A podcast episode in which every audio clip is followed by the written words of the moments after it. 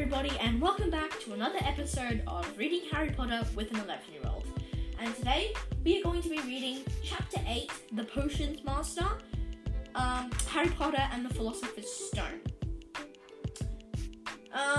Now, it's kind of awkward for me to do this because I just did a double upload, because I literally just uploaded, reading like the first, maybe 1 or 2 pages with my sister,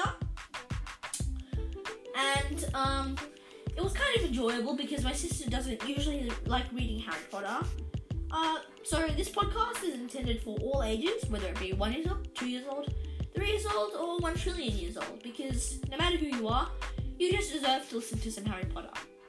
So that's why I'm here today, reading some Harry Potter. Please make sure to share this with your friends and family if they enjoy listening to Harry Potter, and anyone really, doesn't matter.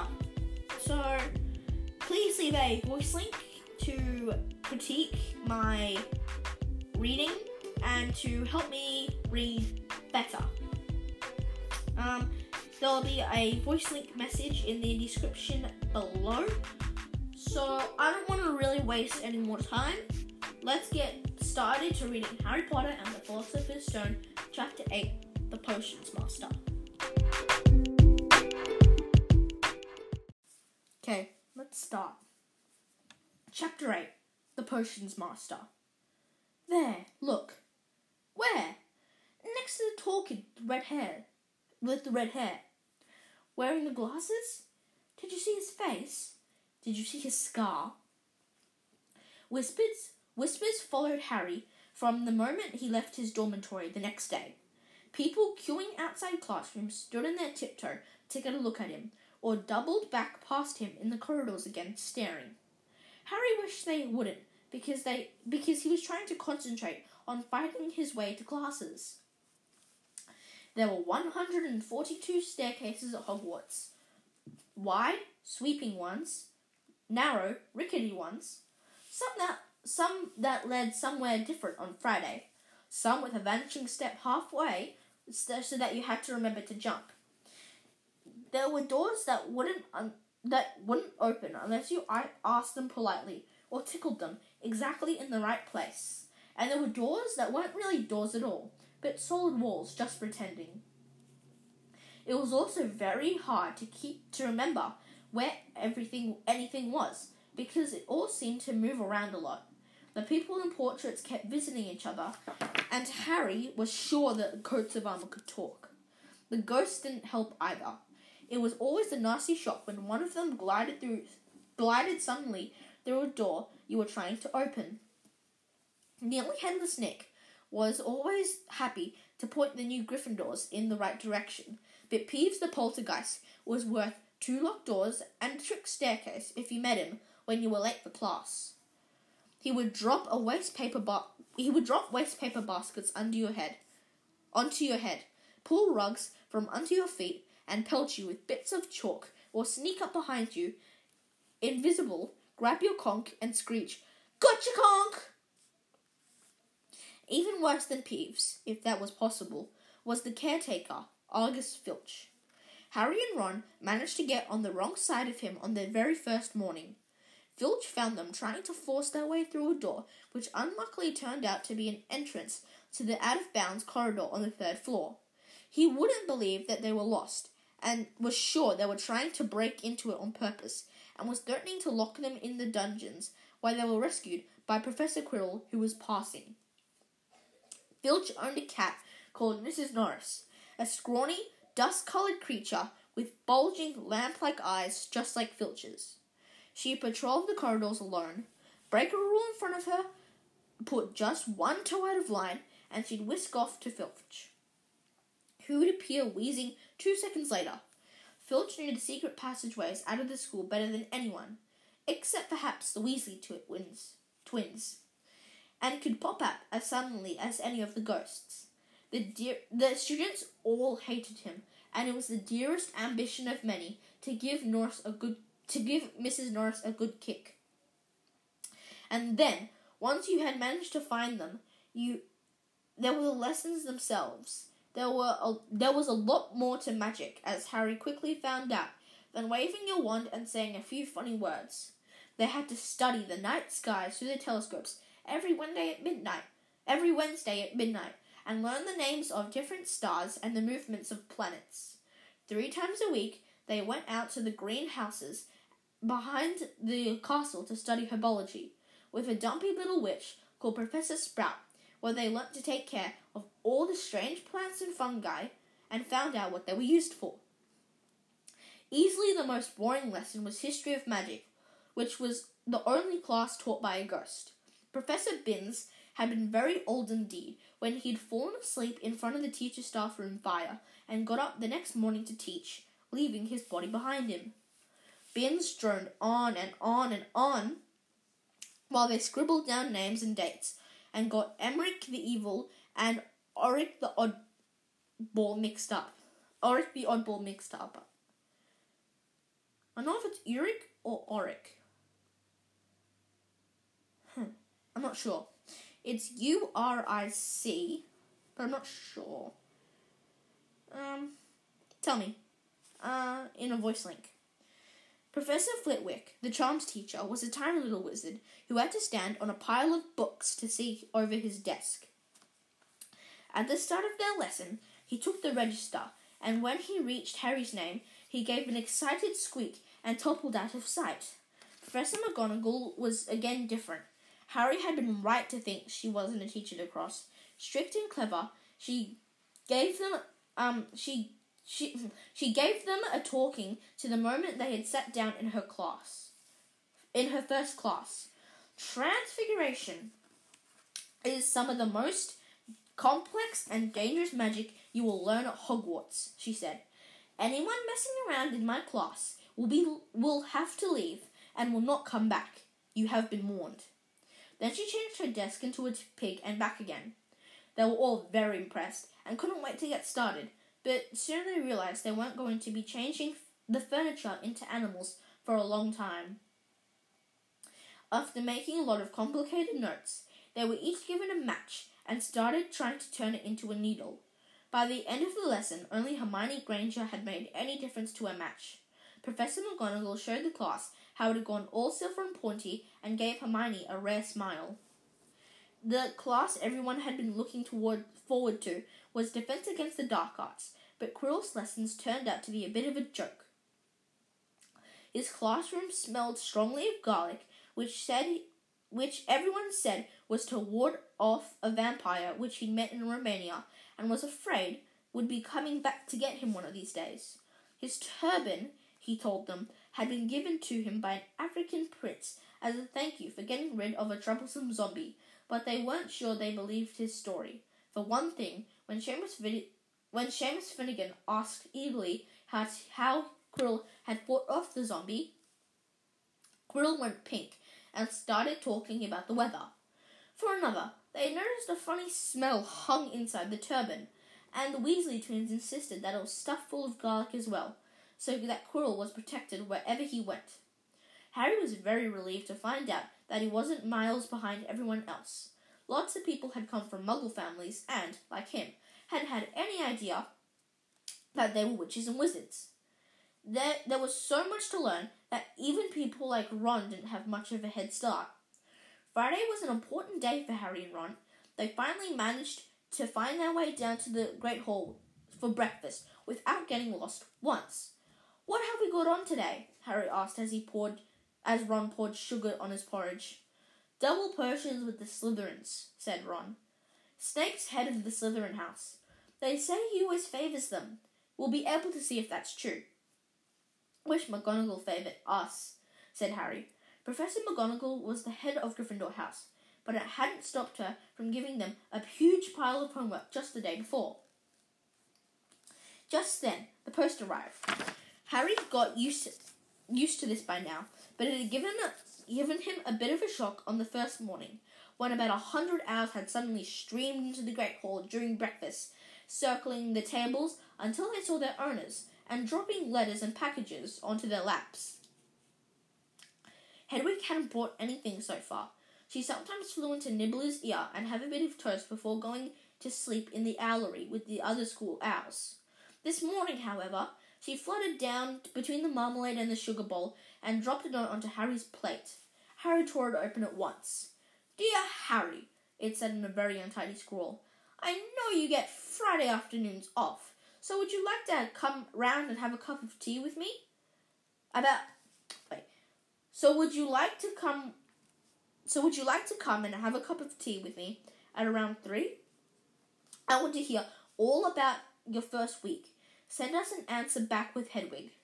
Hagrid." Harry borrowed Ron's quill, scribbled "Yes, please, see you later" on the back of the note, and sent Hedwig off again. It was lucky that Harry had tea with Hagrid to look forward to, because the potions lessons had turned out to be the worst thing that happened so far. At the start of term banquet, Harry had got the idea that Professor Snape disliked him. By the end of the first potions lesson, he knew that he had been wrong. Snape didn't dislike Harry, he hated him. Potions lessons took place in one of the dungeons.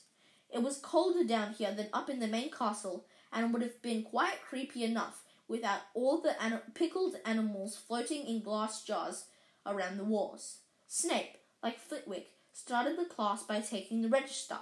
He paused at Harry's name. And like Flitwick, he paused at Harry's name. "Yes," he said softly. "Harry Potter, our new celebrity." Draco Malfoy and his friends, Crabbe and Goyle, sniggered behind their hands. Snape finished calling the names and looked up at the class. None of his eyes were black like Hagrid's, but none of them had Hagrid's warmth. They were cold and empty, and made you think of dark tunnels. You were here to learn the subtle science and exact art of potion making, he began. He spoke in barely more than a whisper, but they caught every word. Like Professor McGonagall, Snape had the gift of keeping the class silent without effort. As there is a little of foolish wand-waving here, many of you hardly expect that this is real magic.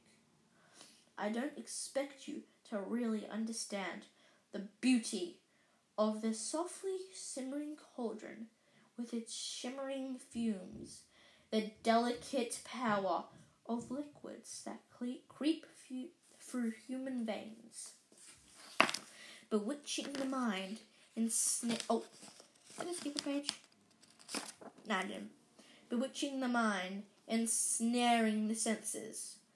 I can tell you how to bottle fame, brew glory, and even stop our death. If you aren't as big a bunch of dunderheads as I usually have to teach. More silence followed in this little speech. Harry and Ron exchanged looks with raised eyebrows.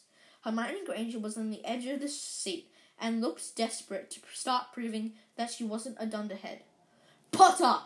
said Snape suddenly. "What would I get if I added powdered root of asphodel to an infusion of wormwood?" "Powdered root to a what? Of an infusion of what?" Harry glanced at Ron, who looked as stumped as he was. Hermione's hand had shot into the air. I don't know, sir," said Harry. "Give me a sec, that's my sister."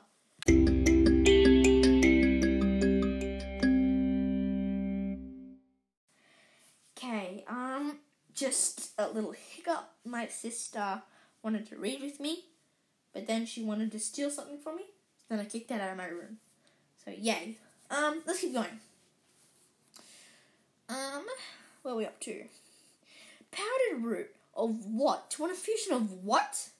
Harry glanced at Ron, who looked stumped as he was. Hermione's hand shot in the air. "I don't know, sir," said Harry. Snape's lips curled into a sneer.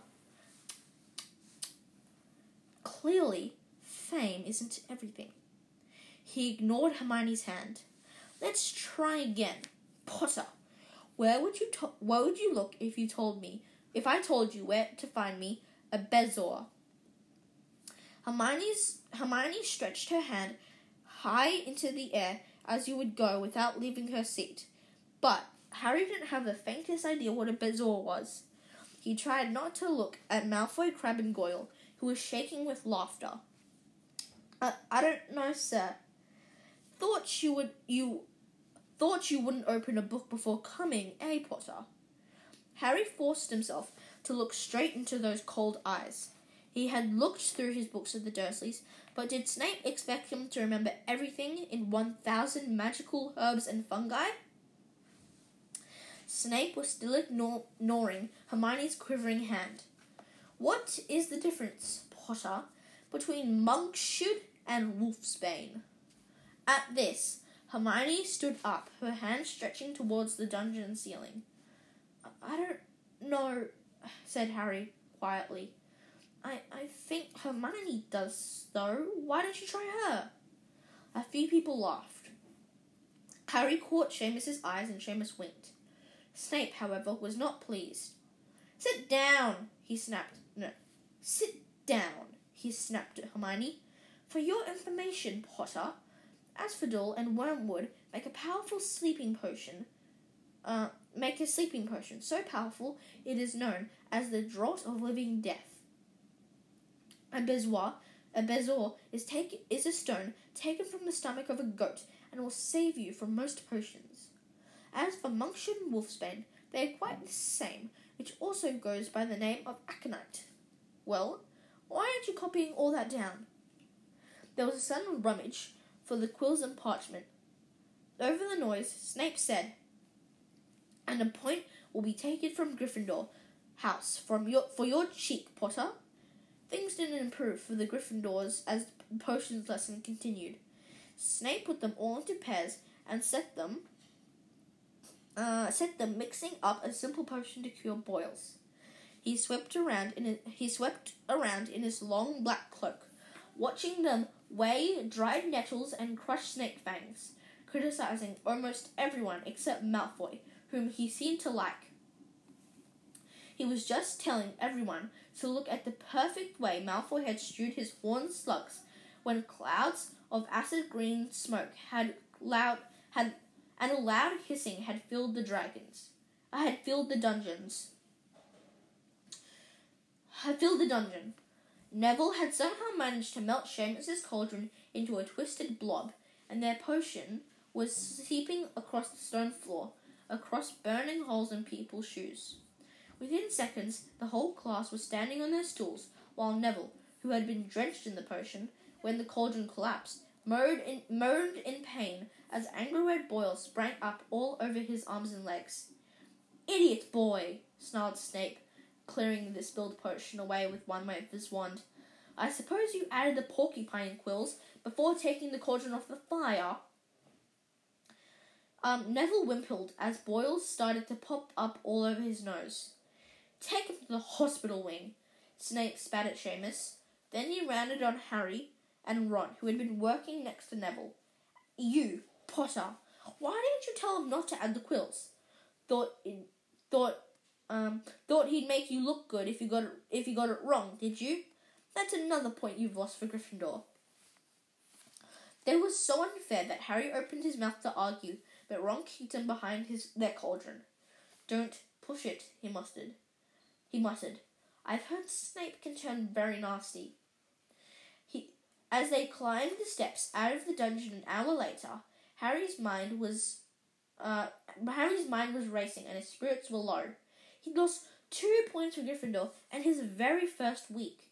Why did Snape hate him so much? "Cheer up," said Ron. "Snape's always taking points off Fred and George. Can I come and meet Hagrid with you?" At 3 to 5, they left the castle and made their way across the grounds. Hagrid lived in a small wooden house on the edge of the Forbidden Forest. A crossbow and a pair of galoshes were outside the front door. When Harry knocked, they heard a frantic scrabbling from inside. Then a several Oh yeah, and several booming barks. Then Hagrid's voice rang out, saying, "Back, Fang, back." Hagrid's big hairy face appeared in the crack as he pulled it open.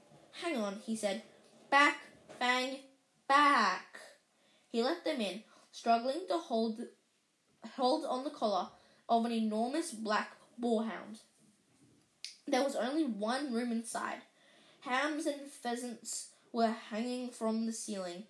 A copper kettle was boiling on the open fire, and in a corner stood a massive bed with a patchwork quilt over it. "Make yourselves at home," said Hagrid, letting go of Fang, who bounded straight at Ron and started licking his ears. Like Hagrid, Fang was clearly not as fierce as he looked. "This is Ron," Harry told Hagrid. He was pouring boiling water onto a large teapot and putting rock cakes onto a plate. "Another Weasley, eh?" said Hagrid, glancing at Ron's freckles. "Spent half me life chasing your twin brothers away from the forest." The rock cakes almost broke their teeth, but Harry and Ron pretended to be enjoying them as they told Hagrid about their first lessons. Fang rested his head on Harry's knee and drooled all over his robes. And Harry and Ron were delighted to hear that Hagrid had called Filch "that old git." "And as for that cat, Mrs. Norris, I'd like to introduce her to Fang sometime. Do you know, every time I go up to the school, she follows me everywhere. Can't get rid of her. Filch puts her up to it." Harry told Hagrid about Snape's lesson. Hagrid, like Ron, told Harry not to worry about it, but that Snape hardly liked any of the students. "But he really seemed to hate me." "Rubbish," said Hagrid. "Why should he?" Yet Harry couldn't help thinking that Hagrid didn't quite meet his eyes when he said that. "How's your brother Charlie?" Hagrid asked Ron. "I liked him a lot. Great with animals." Harry wondered if Hagrid had changed the subject on purpose. While Ron told Hagrid all about Charlie's work with dragons, Harry picked up a piece of paper that was lying under the table, under the tea cosy. It was a cutting from the Daily Prophet. "Gringotts' latest break-in. Investigations continue into the break-in at Gringotts on 31st of July, widely believed to be the work of dark witches or witches unknown. Gringotts goblins today insisted that nothing was taken. The vault that had been searched had in fact been emptied the same day. We're not telling you what was in there, so keep your noses out of it if you know what's good for you," said a Gringotts spokesgoblin this afternoon. Harry remembered Ron telling him on the train that someone had tried to rob Gringotts, but Ron hadn't mentioned the date.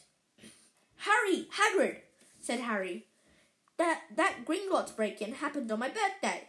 It might have been happening while we were there." There was no doubt about it. Hagrid definitely didn't meet Harry's eyes this time. He grunted and offered him another rock cake. Harry read the story again. "The vault that was searched had in fact been emptied earlier that same day. Hagrid had emptied vault 713. If you could call it emptying, taking out a grubby little package. Had that been what the thieves were looking for?" As Harry and Ron walked back to the castle for dinner, their pockets weighed with rock cakes that they'd been too polite to refuse.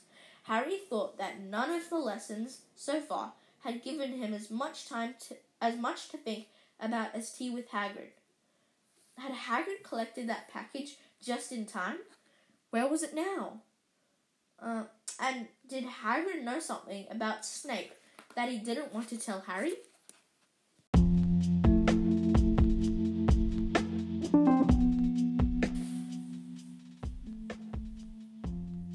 So that's going to be all for today. Thank you for listening if you made it this far. Please make sure to follow me on whatever platform you're listening to this to, and leave a rating and a review and a voice message link down below. I would really appreciate it if you could share these with your friends and family, as if they enjoy Harry Potter, it would be really, really great if you could do that. Spread my love of Harry Potter with everyone. Please, and thank you for all the support that you've been giving me, all the people who have been listening to my latest episodes. I really, really hope you enjoyed this episode. The next chapter is chapter 9, The Midnight Duel. I might give a little bit of a sneak peek. Malfoy challenges Harry to a duel, and they meet in the trophy room, but not telling what happens.